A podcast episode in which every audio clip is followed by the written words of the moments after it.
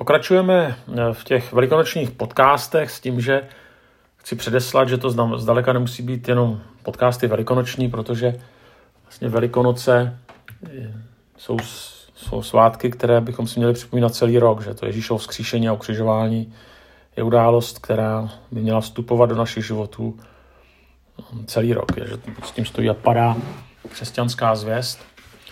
Ale já jsem chtěl tedy eh, vybrat pár velikonočních textů, takových krátkých, které obyčejně přeletíme jenom velmi rychle a trošku nad nimi meditovat, přemýšlet a vést nás do toho velikonočního týdne. A chci říct ale, že to zdaleka nemusí být jenom přemýšlení o velikonocích, takže nemusíte poslouchat jenom teďka před velikonocemi.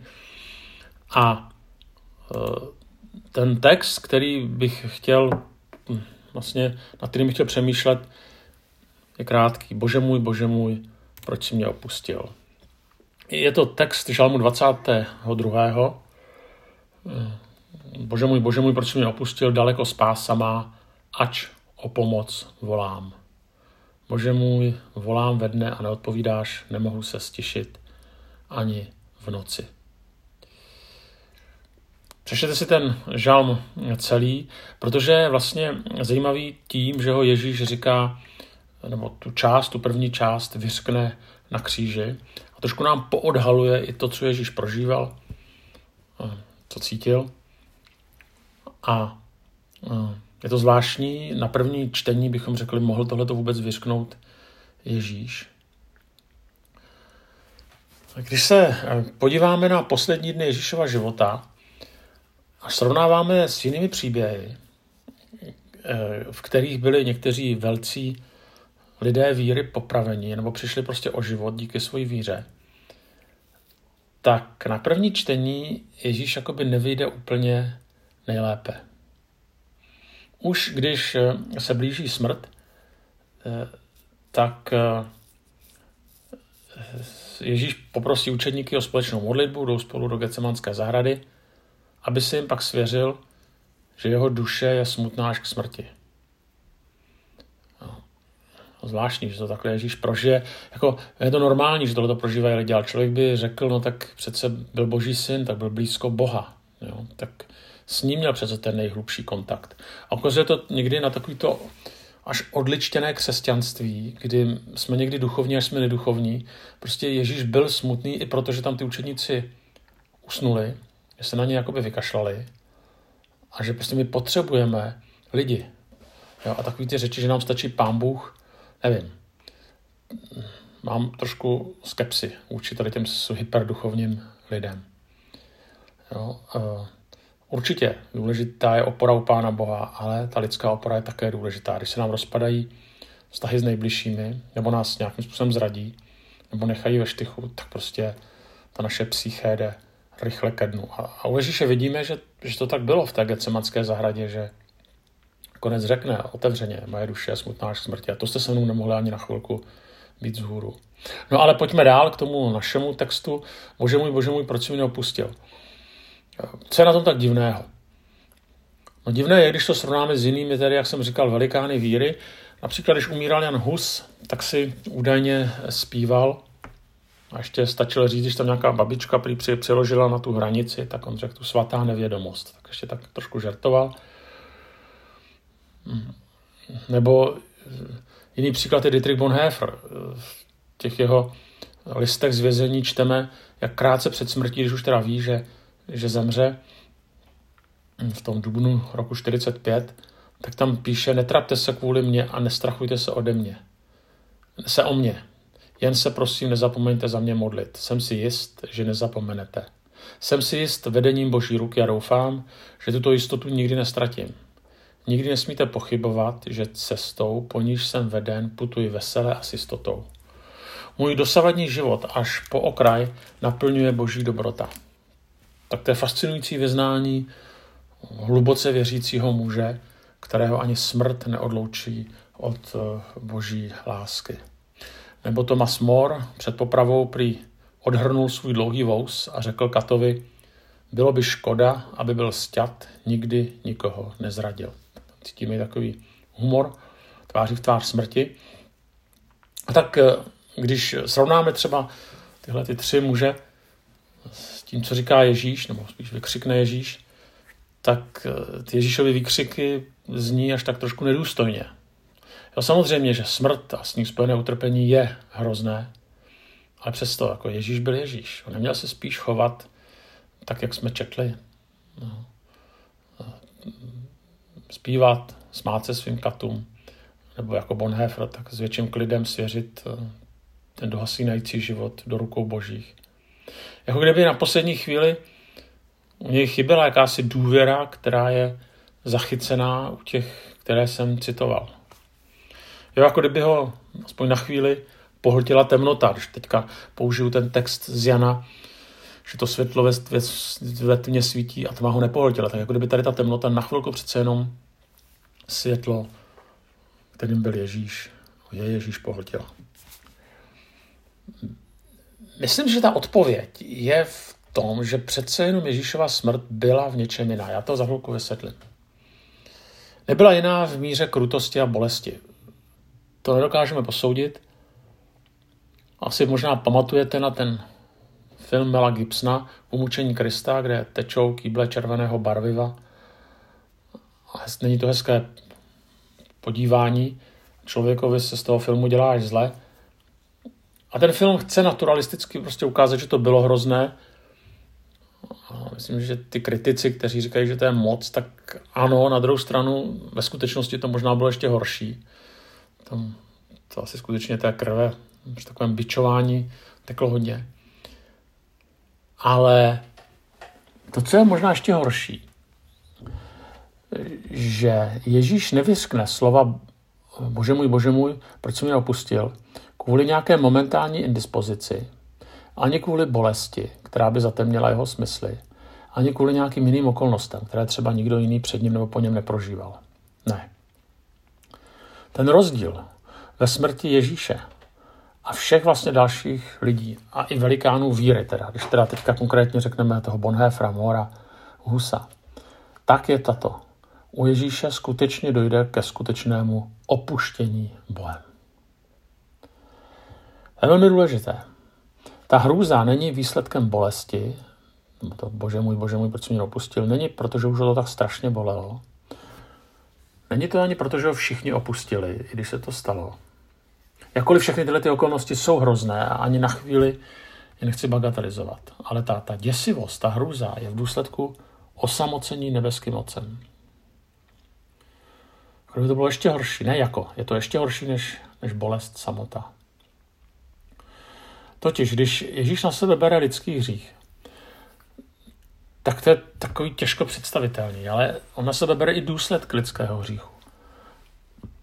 A to je, to je to nejděsivější, že ten důsledek hříchu není jenom smrt, zkáza, to, co vidíme kolem sebe, jakkoliv je to hrozné, ale to nejhorší, a to nám nedochází někdy, je odloučení od Boha. To je jako ještě horší než bolest, války, samota. Odloučení od Boha, to je to nejhorší.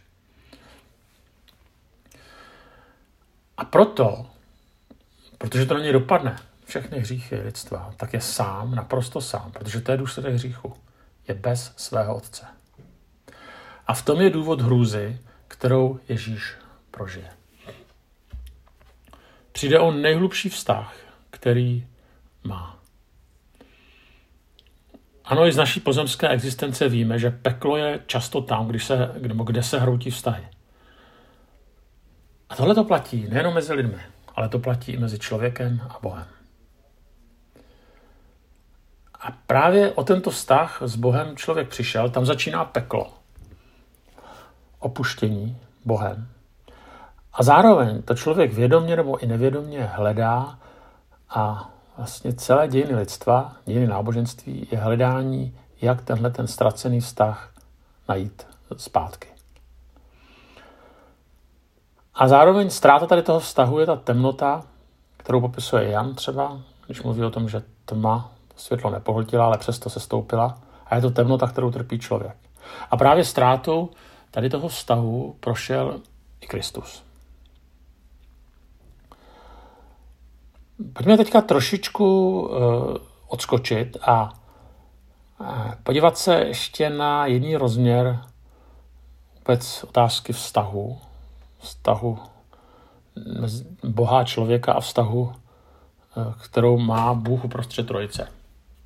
Ježíš, tedy jeho přirozeností, jeho vztahu bylo být jedním z trojice. Je důležité. Máme Bůh, Syn, Duch Svatý. A Tim Keller v jedné knižce napsal, každá osoba trojice miluje, obdivuje a těší se z ostatních. To je zajímavá taková jazyková stopa. Raní křesťané používali pro vztah trojice výraz perichoreze, řecky. Ještě jednou, perichoreze.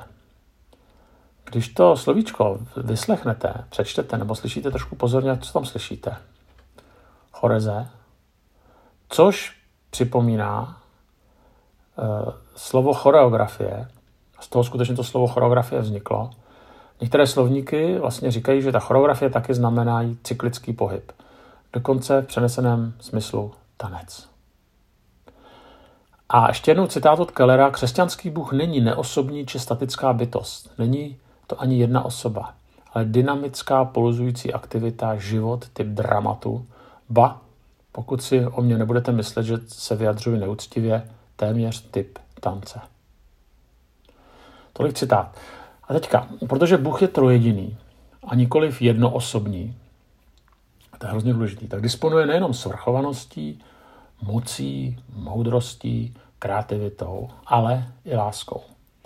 A ta láska je právě se v dokonalosti zjevuje uvnitř trojice a je právě vyjádřena onou chorezí anebo choreografií. Protože tím, že je Bůh trojediný, tak ta primárně, tak primární není moc, ale láska. Tak a teďka co to znamená? Že tím vlastně, že Ježíš zemřel, tak vlastně přišel o tohleto, o tohleto dokonalý, ten dokonalý vztah. Jo byl opuštěn Bohem kvůli našim hříchům. A zároveň eh, mrtvých stáním obnovil svůj vztah s otcem, ale zároveň nás jakoby vyzval k tanci. A když eh, tady tu eh, jo, vyzval nás, aby my jsme vstoupili do té choreze. Jo. A takže když to trošku přeneseme, tak pokud tady tu nabídku přijmeme, tak se na, začne napravovat náš vztah k němu, ale i naše vztahy navzájem. Jo, že Ježíš se z toho opuštění vlastně vrací eh, ke své moci s kříšením. A ten trojediný Bůh, který stvořil vesmír, nás, tak nás vlastně vyzval, abychom se přidali k jeho choreografii, k jeho tanci, k tanci trojice, k tomu velkému tanci. A je to proto, že nezůstal v hrobě, že nezůstal opuštěn Bohem, že zlomil smrt, že překonal smrt nebo tedy, že ho se, už citoval Jana, tma ho nakonec nepohltila. To světlo nakonec bylo silnější. Když se podíváme do světa antiky, na té kultury, která obklopovala eh, tehdejší judeů, eh, té i filozofie, která v tom, v tom světě dominovala, tak tam platilo, že když duše opuští tělo, opustí tělo, tak už se do něj nechce vrátit vždycky cílem bylo v těch různých filozofiích, náboženstvích se osvobodit od těla. Hmm, zase pro Židy platilo, že ano, dojde ke vzkříšení Židé. Židé věřili ve vzkříšení, nebo podstatná část židovstva, ale do oslaveného světa. Do světa, kde už bude mír, harmonie, kde slovy Izajáše si vlk bude hrát s beránkem. Takovýhle příběh by pro ně byl nepřijatelný, že jednotlivec vstane z mrtvých. Taky víme, že pro Židy bylo naprosto nepřijatelné, aby uctívali člověka jako boha, ale přesto učedníci nakonec eh, Ježíše uvěří a následují ho. Tam vidíme zásadní změnu. Ta otázka samozřejmě, co jim změnilo tak dramatický pohled na Boha, na Ježíše. No bylo to, protože se setkali se vzkříšeným Kristem. A v tom je právě tajemství dnes, že nás nezmění učení, názor, ale setkání a setkávání se se vzkříšeným. A tak najednou vidíme ten eh, zvrat, že eh, eh, ano, na jednu stranu Ježíš pro naše přestoupení nejenom zemřel, ale byl opuštěn Bohem, ale zároveň vstal z mrtvých. A ta tma, smrt neměla poslední slovo. Poslední slovo má vzkříšení. Ježíš nezůstal zahalen v temnotě smrti. A takže když jdeme dál, tak vlastně až skříšení, nebo skříšení z nás dělá lidi naděje, ne až skříšení, protože skříšení nemůže být bez smrti na kříži, ale vzkříšení z nás dělá lidi naděje.